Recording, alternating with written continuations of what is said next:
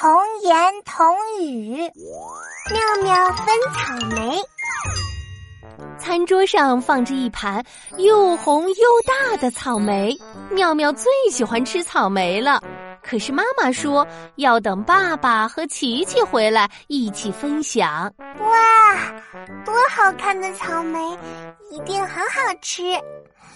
嗯，爸爸和琪琪怎么还没回来呢？有了，不如我先把草莓分好，每人一份，这样他们一回来就可以吃了。嘿嘿嘿嘿，真是个好主意。于是妙妙就开始分草莓，爸爸一颗，妈妈一颗，琪琪一颗，我一颗。分着分着，妙妙发现多出来一颗草莓。哎，多了一颗。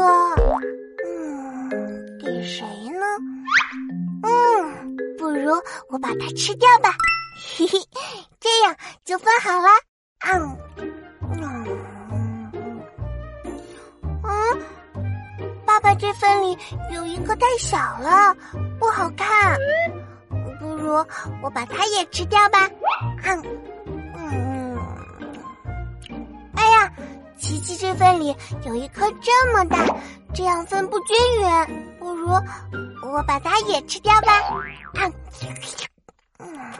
嗯，这颗也不行。啊，这颗也不行。嗯嗯嗯。